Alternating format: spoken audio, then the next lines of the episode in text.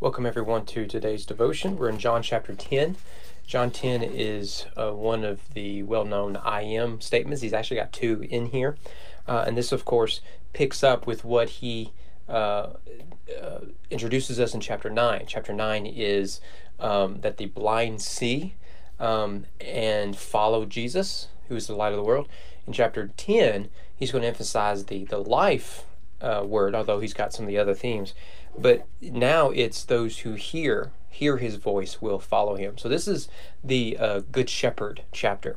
Um, and so we see verse 3 the sheep hear his voice he calls his own sheep by name and leads them out right so so he's, he's going to contrast between uh, the good shepherd and and the hirelings or or just wolves and whatnot so but the emphasis here is sheep hear the voice of their shepherd. That's just true um, um, in in reality. So if, if if you are a shepherd and you raise sheep, they will respond to your voice, but they won't respond to the voice of others. Right? That's that's, that's something fascinating about about sheep. And Jesus saying that those who are my sheep will hear my voice and follow me. Verse 5 A stranger they will not follow, but they will flee from him, for they do not know the voice of strangers.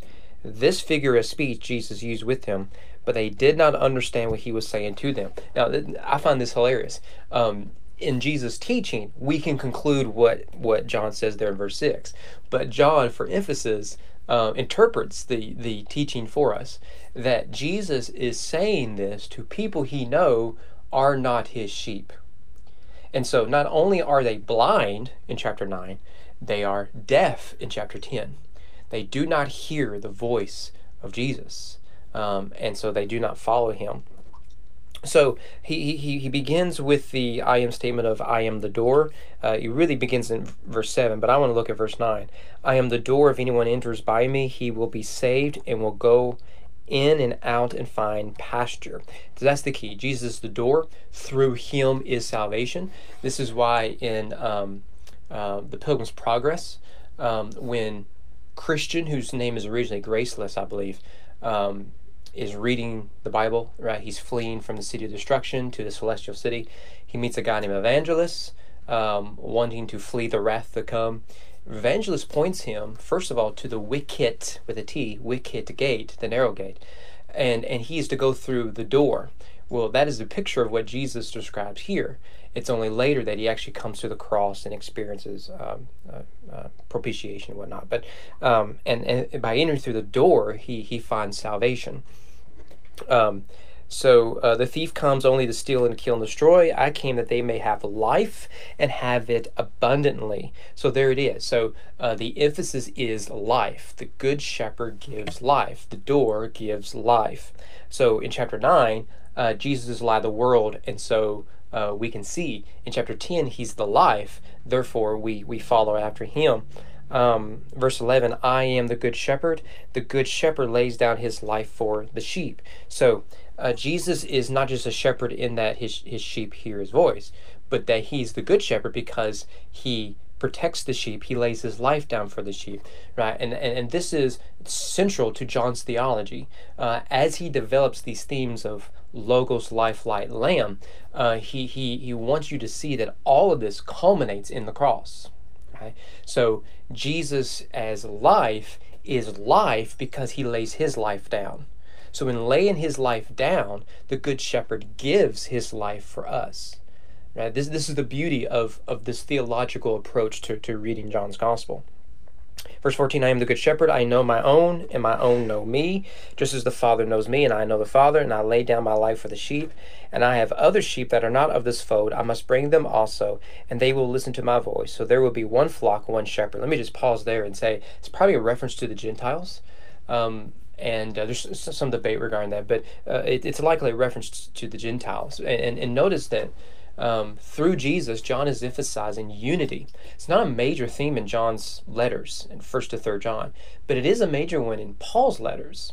That Jew and Gentile, uh, a slave or free, male or female, young or old, whatever it might be, um, we have one shepherd, one Savior, and that is our identity. And our shepherd laid his life down for us, granting us life.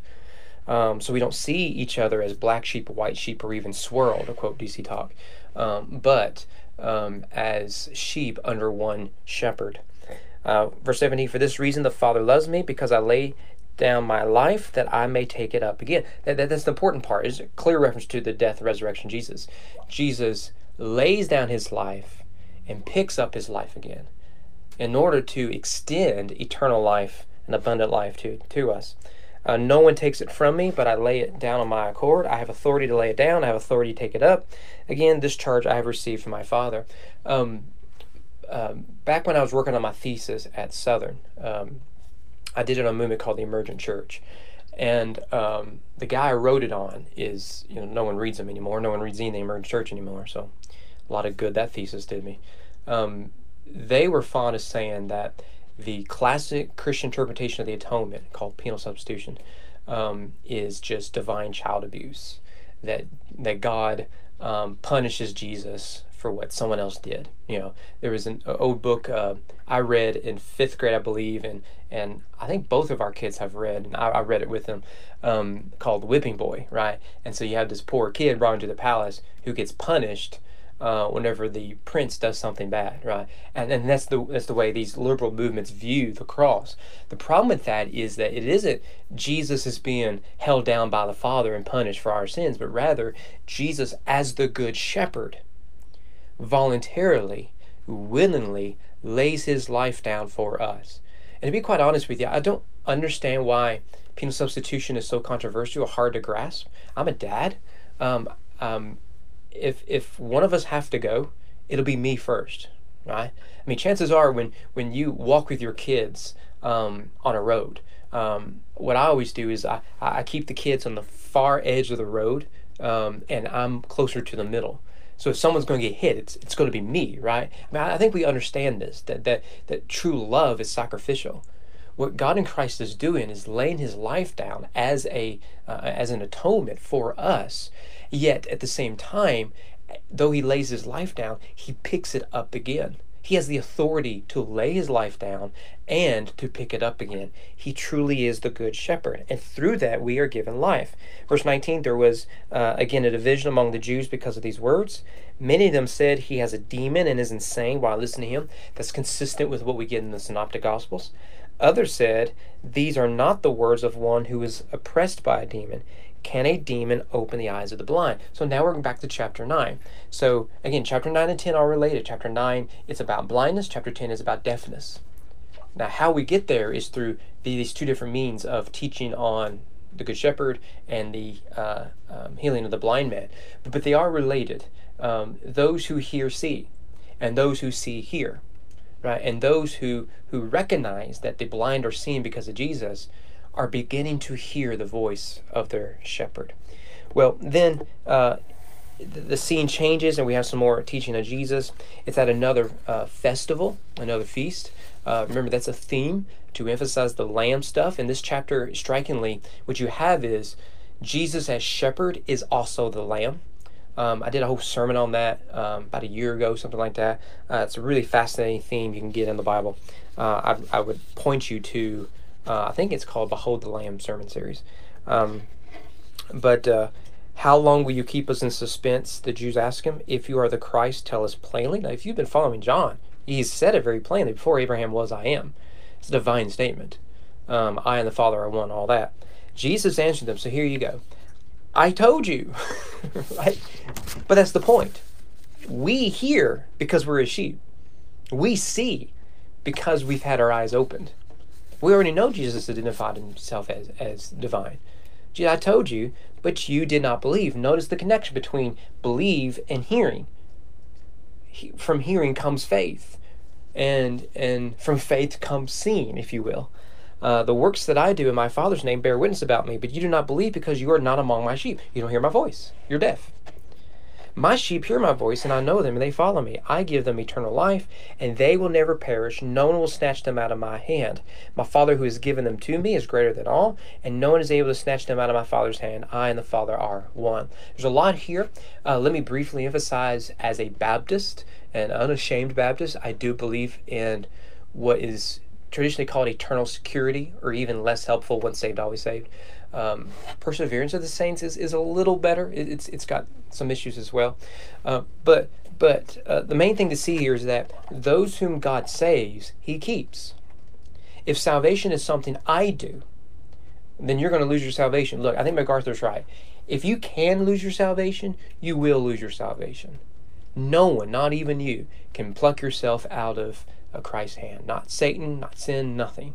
No one can. Much in the same way, um, we, we had to take the kids to, to an emergency room one time, and and uh, I put our, our child in my lap, and I was going to drive, you know, with with with them in my lap, you know, and my wife said no, you know, put them in, in the car seat, and I thought, look, I got the daddy grip thing here. I'm tell you, if something happens, they will be safer in my arms because I got the daddy grip, and mommies have those grips too right? Nothing's going to snatch this little one out of out of my hands. Same is true when it comes to the love of the Father. Um, those whom He saves and adopts, He He keeps. And so, uh, what did the Jews do? They picked up stones to stone him. Why? Because of blasphemy. And they explain that it's not for a good work that we are going to stone you there in, in verse thirty three, but for blasphemy because you, being a man, make yourself God. Now he's a man, but they can't tell you where he's from. Right? Um, and so again, if, if anyone ever says Jesus never declared himself to be divine, going to do with a passage like this? Going to do with the cross? I mean, that's a bit overreaction, isn't it, if he didn't claim to be divine? Verse 37 If I am not doing the works of my Father, then do not believe me. For if I do them, even though you do not believe me, believe the works that you may know and understand that the Father is in me and I am in the Father. Again, they sought to arrest him, but he escaped from their hands. Again, the theme is rejection. They reject because they are blind and they are deaf. They are truly in darkness. What stands before them is life, and they choose death. Death. What stands before them is light. They choose darkness. What stands before them is the Lamb of God, and they choose sin. Same problem we still face today. Hope to see you guys next week.